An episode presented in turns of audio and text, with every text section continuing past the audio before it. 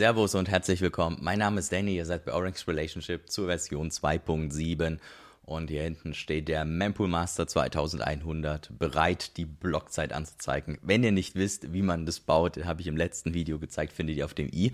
Aber darum sollte es heute nicht gehen. Ich hatte mir mal so ein bisschen für mich überlegt, was könnte denn ein Grund sein, warum die USA Bitcoin als Reservewährung verwenden? Also quasi, die haben ja Devisenreserven und dass davon ein kleiner, wahrscheinlich erstmal ein kleiner Anteil Bitcoin ist und der vielleicht dann irgendwie über die Zeit wächst. Aber was wäre denn der Grund? Denn sind wir doch mal ehrlich, für jeden Staat, egal ob das jetzt ein, ein Russland ist, ob das ein Deutschland ist, äh, China, USA, wenn ich ein derart freiheitliches Geld wie Bitcoin auf meinem Balance Sheet packe, sprich als Reservewährung in meinen Staatshaushalt hinterlege, dann bringe ich es auch in die Köpfe der Menschen. Gerade natürlich bei den USA, weil die an vielen Dingen Vorreiter sind. Und dann, naja, dann ist das Geld bei den Menschen in den Köpfen angekommen. Und folglich wird es dann auch einfach als Anlageobjekt genutzt, im Fall jetzt von Bitcoin, aber eben auch als wahrscheinlich dann auch wirkliches Geld zum täglichen Bezahlen quasi, ja, als Medium of Exchange, Unit of Count und so weiter. Also ich glaube, das würde dann einfach viel äh, weiter quasi in den Köpfen der Menschen sein und dann eben in ihrem täglichen Handeln. Das bedeutet, es würde ja eigentlich die Macht des Staates, und der Staat möchte ja keine Macht abgeben, weil er ja aus Politikern besteht und die sind ja interessiert daran, die Macht zu halten, wäre es egal in welchem Staat eigentlich relativ ungünstig.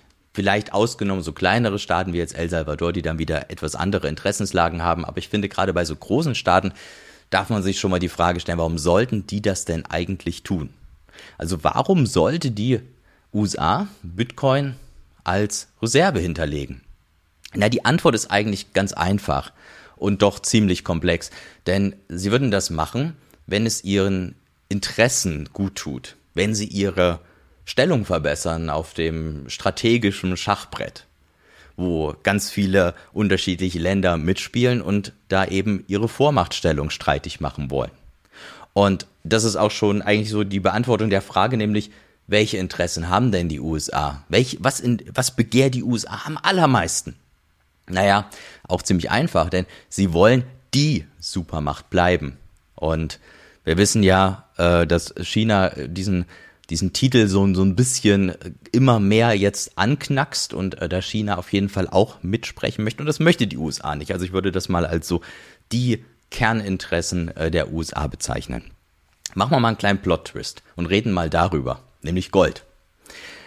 Warum haben die Staaten denn Goldreserve hinterlegt?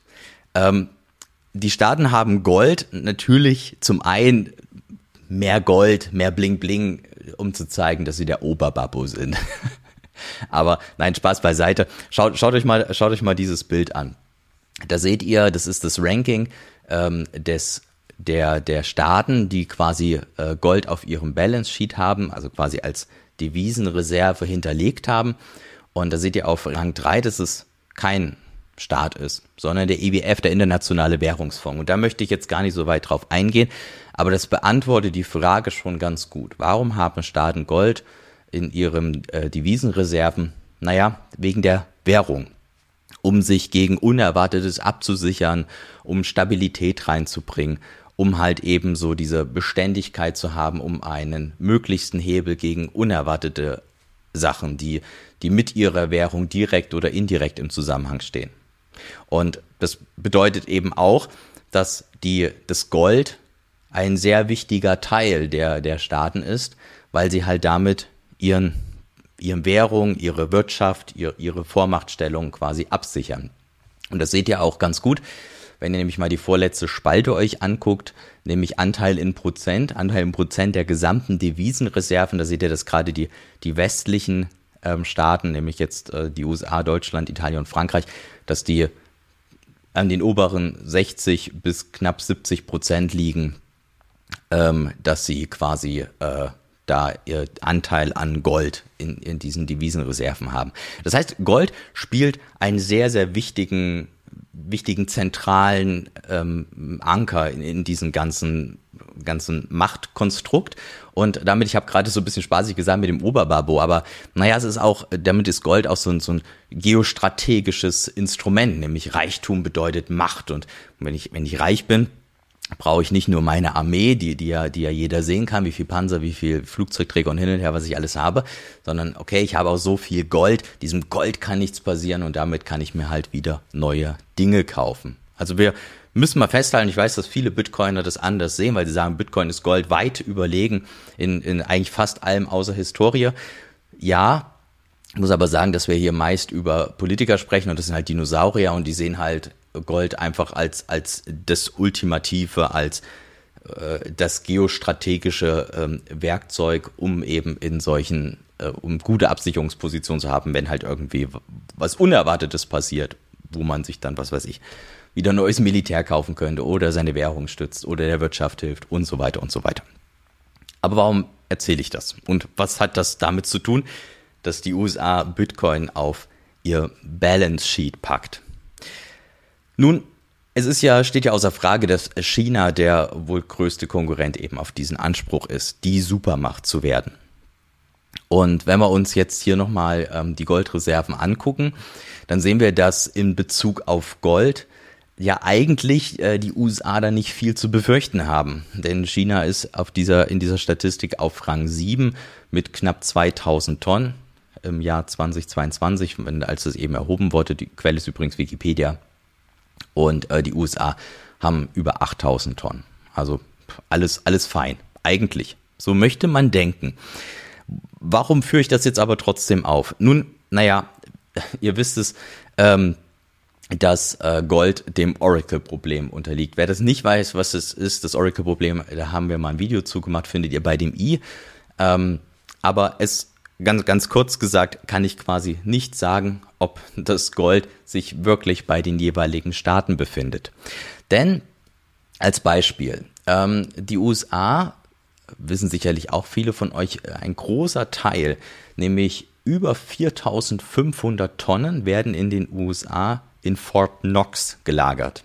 So, und in diesem besagten Fort Knox Ah, da ist relativ viel vage, wie viel Gold sich denn darin noch befindet.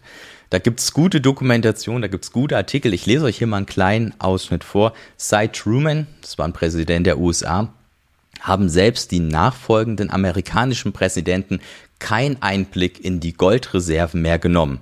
Besucher war der Zutritt mit nur einer Ausnahme über all die Jahre hinweg nicht gestattet. Einzig im Jahr 1974, überleg mal, im, im Jahr 1974, wie lange das her ist, durfte eine Gruppe aus Journalisten und Abgeordneten das Gebäude betreten und einen kurzen Blick auf einen Teil der Goldreserven werfen. Da gibt's gute Dokus zu, da gibt's ähm, auch, äh, da kann man das sehen, äh, das ist ganz interessant, dass es wirklich nur ein total kleiner Teil ist, was sie dann da besichtigen dürfen, um da zu zeigen, hey ja, wir haben so und so viel Gold. Also das ist wirklich auch ein tolles Beispiel fürs Oracle-Problem und dass das in diesem großen Maßstab von Fort Knox eigentlich ja gar nicht validiert wird, wie viel Gold denn eigentlich darin wirklich, wirklich lagert.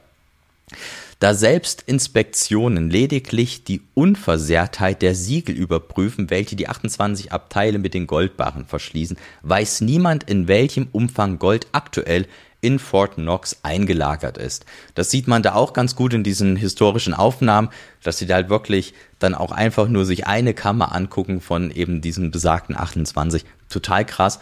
Und trotzdem liegt da angeblich in Fort Knox über die Hälfte des Goldes der USA. Also man kann jetzt eigentlich hier eigentlich wirklich auch mal die Frage stellen, gibt es das Gold eigentlich? Also von diesen 8000, über 8000 Tonnen befinden sich eben 4500 Tonnen in den USA. Ja, und was ist denn das Allertollste? Ja, eigentlich, dass die, dass die Welt denkt, das Gold ist noch da und ich habe vielleicht aber schon mit dem Gold gewirtschaftet und mir da irgendwelche irgendwas aufgebaut. Äh, wird ganz gut aufgearbeitet. Wie gesagt, ich kann euch da ganz, äh, kann euch da auf jeden Fall mal Dokus ans Herz legen. Es ist super spannend. Aber wenn wir jetzt mal davon ausgehen, vielleicht hat die USA ja gar nicht diese 8000, über 8000 Tonnen Gold. Nämlich viel, viel weniger. Weil man denkt halt so, hey, das sind doch voll viele Prüfungen und das wird schon alle seine Richtigkeit haben. Höchstwahrscheinlich, und ich äh, gehe davon aus, aber das ist natürlich totale Spekulation, wird die USA nicht so viel Gold haben, wie wir in dieser Aufstellung sehen. Einfach weil es natürlich überhaupt nicht mehr überprüft wird. ist irgendwie klar und irgendwie ja auch, wenn ich nichts zu verbergen habe, lasse ich überprüfen. Wenn ich was zu verbergen habe, dann, naja. Und äh, in, in Krisen würden dann die Leute ja aber auch danach fragen, also würde jetzt der Dollar wirklich kollabieren, die ganze Wirtschaft zusammenbrechen. Dann, also wenn diese Versicherung greifen muss, dann muss die USA ja zeigen, hey, hier, wir haben das Gold und wir machen jetzt XY damit, aber vielleicht können sie es gar nicht. Das heißt, auch wenn die Leute jetzt da keinen politischen Druck äh, sehen, hey, macht doch mal hier richtige Überprüfung, zeigt euch, zeigt uns doch mal, dass es, dass ihr das habt, heißt es nicht, dass es nicht irgendwann mal kommt, wenn mal irgendwas Unerwartetes passiert, wo eben diese Versicherung greift und dann muss die USA blank ziehen und dann sieht man, oh, Scheiße, die haben die Versicherung gar nicht mehr so oder nicht in diesem Umfang, wie sie eben hier angeben mit diesem 8000, über 8000 Tonnen. Wie ist das mit China? China ist ja in der Welle mit knapp 2000 Tonnen angegeben. Aber China ist genau umgedreht. Denn äh, da gibt es auch sehr spannende Artikel dazu und auch Leute, die das wirklich gut aufarbeiten, weshalb China vielleicht eben gar nicht angibt, wirklich wie viel Tonnen sie haben. Sprich, dass sie viel, viel mehr haben. Ich habe von Artikeln gelesen, wo, wo so Hochrechnungen stattfinden, wo sich Leute gewisse Sachen angeguckt haben und gesagt haben, es könnte sein, dass China doppelt so viel Gold hat wie in unserer Tabelle die USA. Sprich, dass China irgendwo bei 16.000 Tonnen, 20.000 Tonnen liegt und eben nicht bei diesen knapp 2.000 Tonnen. Warum sollten sie das machen? Ganz einfach. Sie sind der, sie sind der Hauptkonkurrent auf dieses Super Babbo-Ding, Super Macht-Ding und naja, da würden sie sich einen Informationsvorteil erhaschen, indem sie halt sagen, hey, wir haben mehr, wir wissen das. Ähm, die Welt denkt, wir haben viel weniger.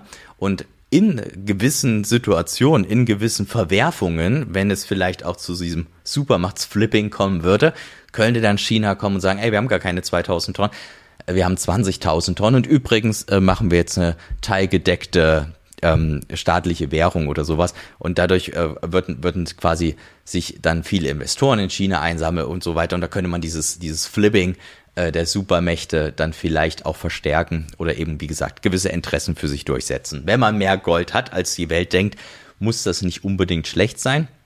Ist nur dann schlecht, wenn ich ja schon diesen Supermachtstatus habe, weshalb die USA halt eben genau diesen umgedrehten Effekt gehen sollte oder geht, dass sie vielleicht viel mehr angeben, als sie eigentlich noch haben. Also, wenn wir uns diese Tabelle mal angucken und mit diesem Fort Knox-Geschichte, äh, und der, wir ziehen der USA jetzt einfach mal diesen Fort Knox-Bestand gedanklich ab, da sind wir irgendwie was bei 4.000 äh, Tonnen und sagen, okay, China gibt nicht alles fair an, ist Spekulation, ähm, aber kann halt komplett äh, sein und könnte viel, viel mehr sein. Vielleicht 20.000 Tonnen, vielleicht sind es nur 10.000 Tonnen, aber es wären, sind vielleicht viel mehr, als die USA tatsächlich hat naja, dann stelle ich mir halt schon die Frage, warum sollte denn die USA weiterhin auf Gold setzen? Zumal noch eine Sache, China der größte Goldproduzent ist, also quasi die Minenproduktion äh, von Gold. Seht ihr hier mal eine ähm, Einblendung von Statista. Das heißt, China hat vielleicht schon viel mehr als die USA und ist auch in der Lage, viel mehr zu akkumulieren. Das heißt, gerade dann, wenn man auch kein, kein äh, wenn man, wenn man Spannung hat, dann würde man dann eben auch im Land eigenständig Gold beziehen können. Und das führt natürlich zu, dass man seinen Goldbestand noch weiter erhöhen kann. Also warum sollte denn jetzt die USA weiterhin auf Gold setzen? Und das wäre so ein bisschen meine, meine These, dass ähm, ich sage, dass die USA Bitcoin in seine Reservewährung in seinen Reservewährungskorps, ganz wichtig, ne, das ist ja nur eine Teilre Teilreserve, ein Prozentsatz, aber da Bitcoin reinpacken muss, da die USA ja auch um dieses Machtverhältnis wissen. Das bedeutet, wenn ich zwar meine Stellung verschlechtere, aber den Gegner in eine derart missliche Lage bringe, dass er nicht nachziehen kann, weil die, weil China kann das eher weniger machen, weil China ein viel mehr autokratischer Staat ist als die USA mit ihren Social Scoring System, mit äh, den CDBC, der dann extrem unfreiheitlich sein wird, wenn du dann irgendwie mal gegen einen Baum pinkelst, äh, wird ja vielleicht schon gleich das Konto gesperrt oder du machst dann automatisch eine Transaktion an den Staat oder wie auch immer. Na, also ihr wisst, was ich meine. China hat viel mehr Probleme, diesen Move mitzugehen.